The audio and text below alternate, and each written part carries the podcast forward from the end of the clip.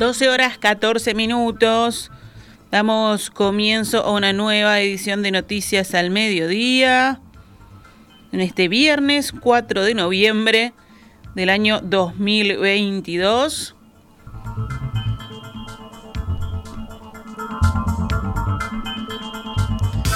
Vamos con las noticias. La Fiscalía investiga la utilización que Alejandro Astesiano hacía de su acceso al sistema de seguridad y monitoreo del Ministerio del Interior por su condición de encargado de la seguridad del presidente, Luis Lacalle Pou.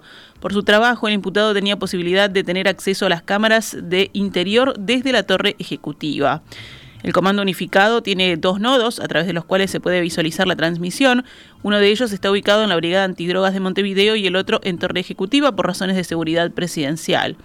Según informó el diario El Observador, en el despacho de Astesiano ubicaron información que abona la hipótesis de que las utilizaba para fines personales, entre ellos varios negocios ilícitos que tenía. El custodio solía ir a la repartición de la torre ejecutiva, en donde estaba el nodo, y le pedía a los visualizadores que le mostraran determinados puntos de la ciudad que no tenían que ver con su trabajo como custodio. Fuentes de la investigación señalaron que resta analizar en profundidad los datos recabados cuando la fiscal del caso, Gabriela Fossati, inspeccionó el lugar.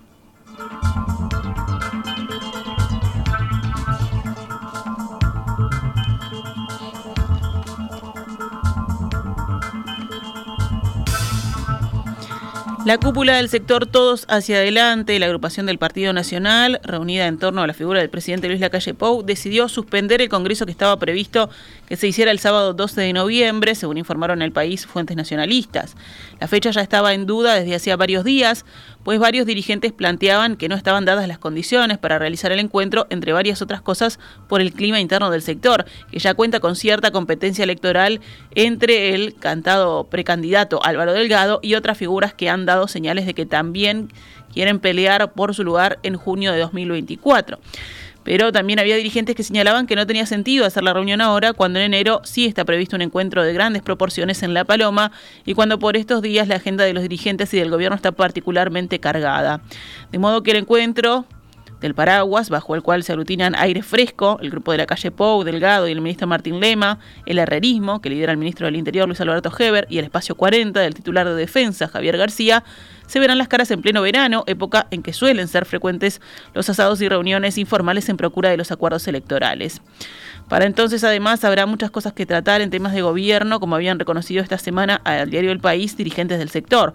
Por ejemplo, habrá un panorama más claro respecto a la suerte que tuvo el Senado en el proyecto de la reforma jubilatoria o habrá más elementos para analizar los pasos que está dando la reforma educativa.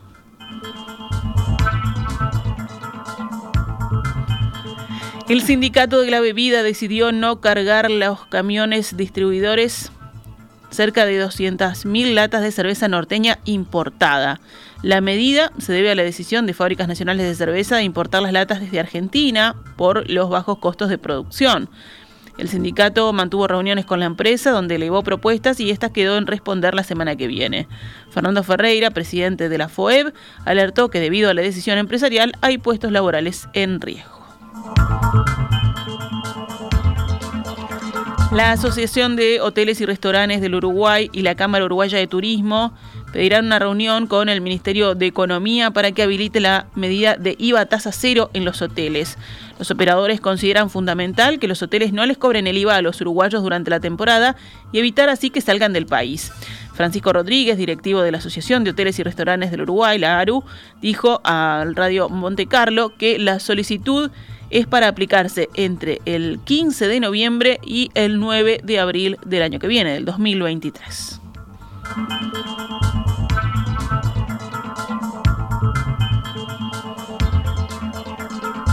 El Ministerio de Transporte y Obras Públicas estuvo sin sistema informático durante 15 días luego de que se registrara una falla técnica que afectó el software con el que trabajan los funcionarios. Según informó Montevideo Portal, el problema se dio cuando el departamento informático renovó las licencias de algunos programas. Al llevar adelante este trabajo hubo algunos inconvenientes que hicieron que todo el soporte se cayera.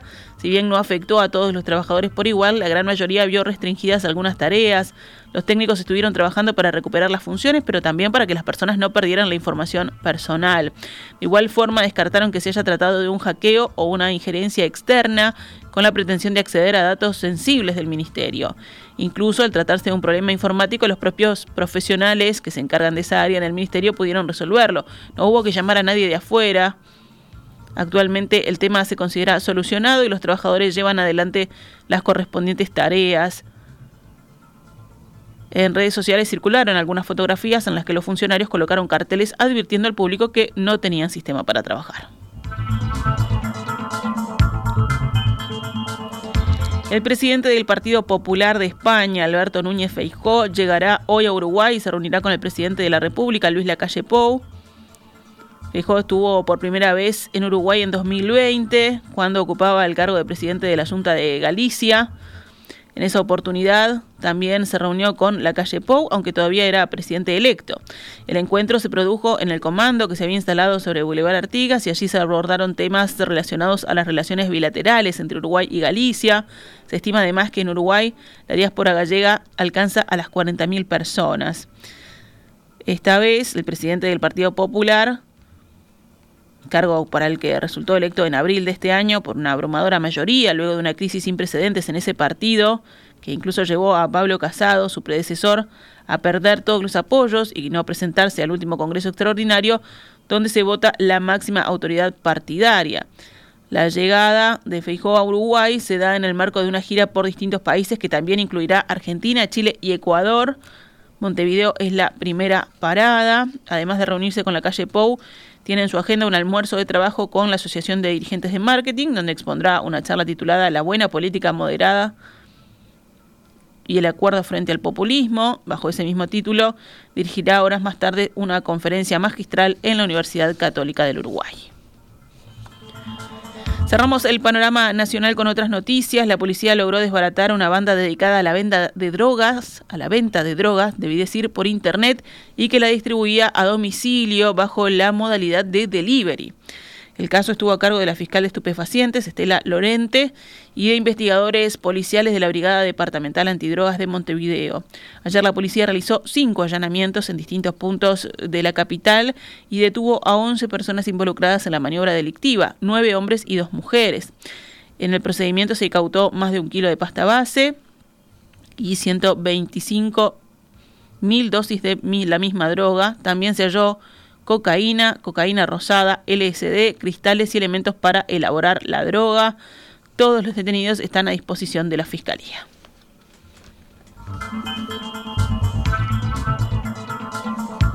En el panorama internacional, las carreteras de Brasil están prácticamente libres de bloqueos provocados desde el domingo, recordemos, por seguidores del presidente Jair Bolsonaro en contra de la victoria en las urnas de Luis Ignacio Lula da Silva, según informó hoy la policía.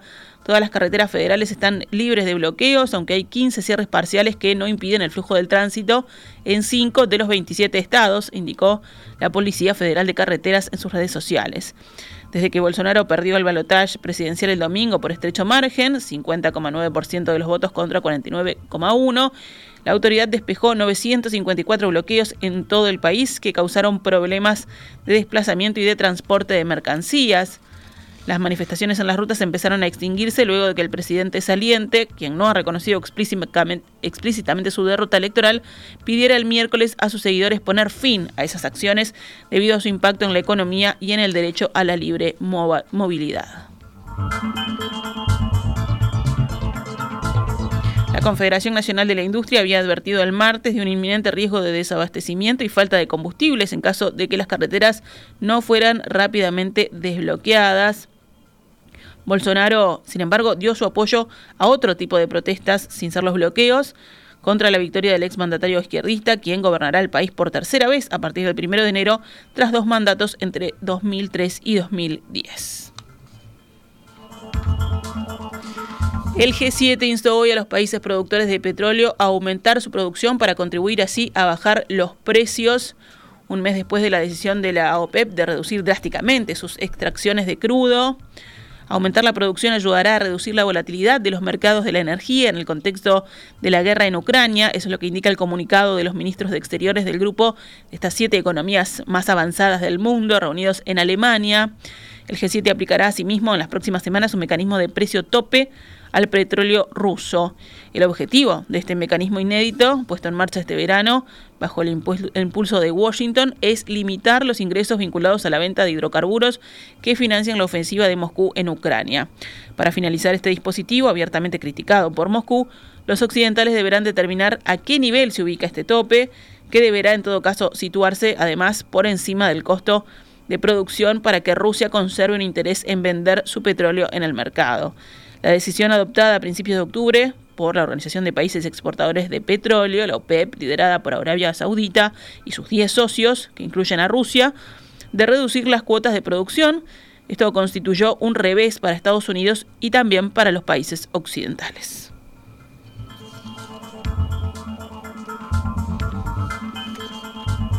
En deporte, Defensor Sporting se clasificó finalista de la Copa AUF Uruguay tras eliminar a Progreso en el estadio Francini. El Violeta había ganado el partido, había empatado el partido de ida y ganó el de vuelta. La final va a ser el 13 de noviembre entre Defensor Sporting y La Luz para llevarse la Copa AUF Uruguay.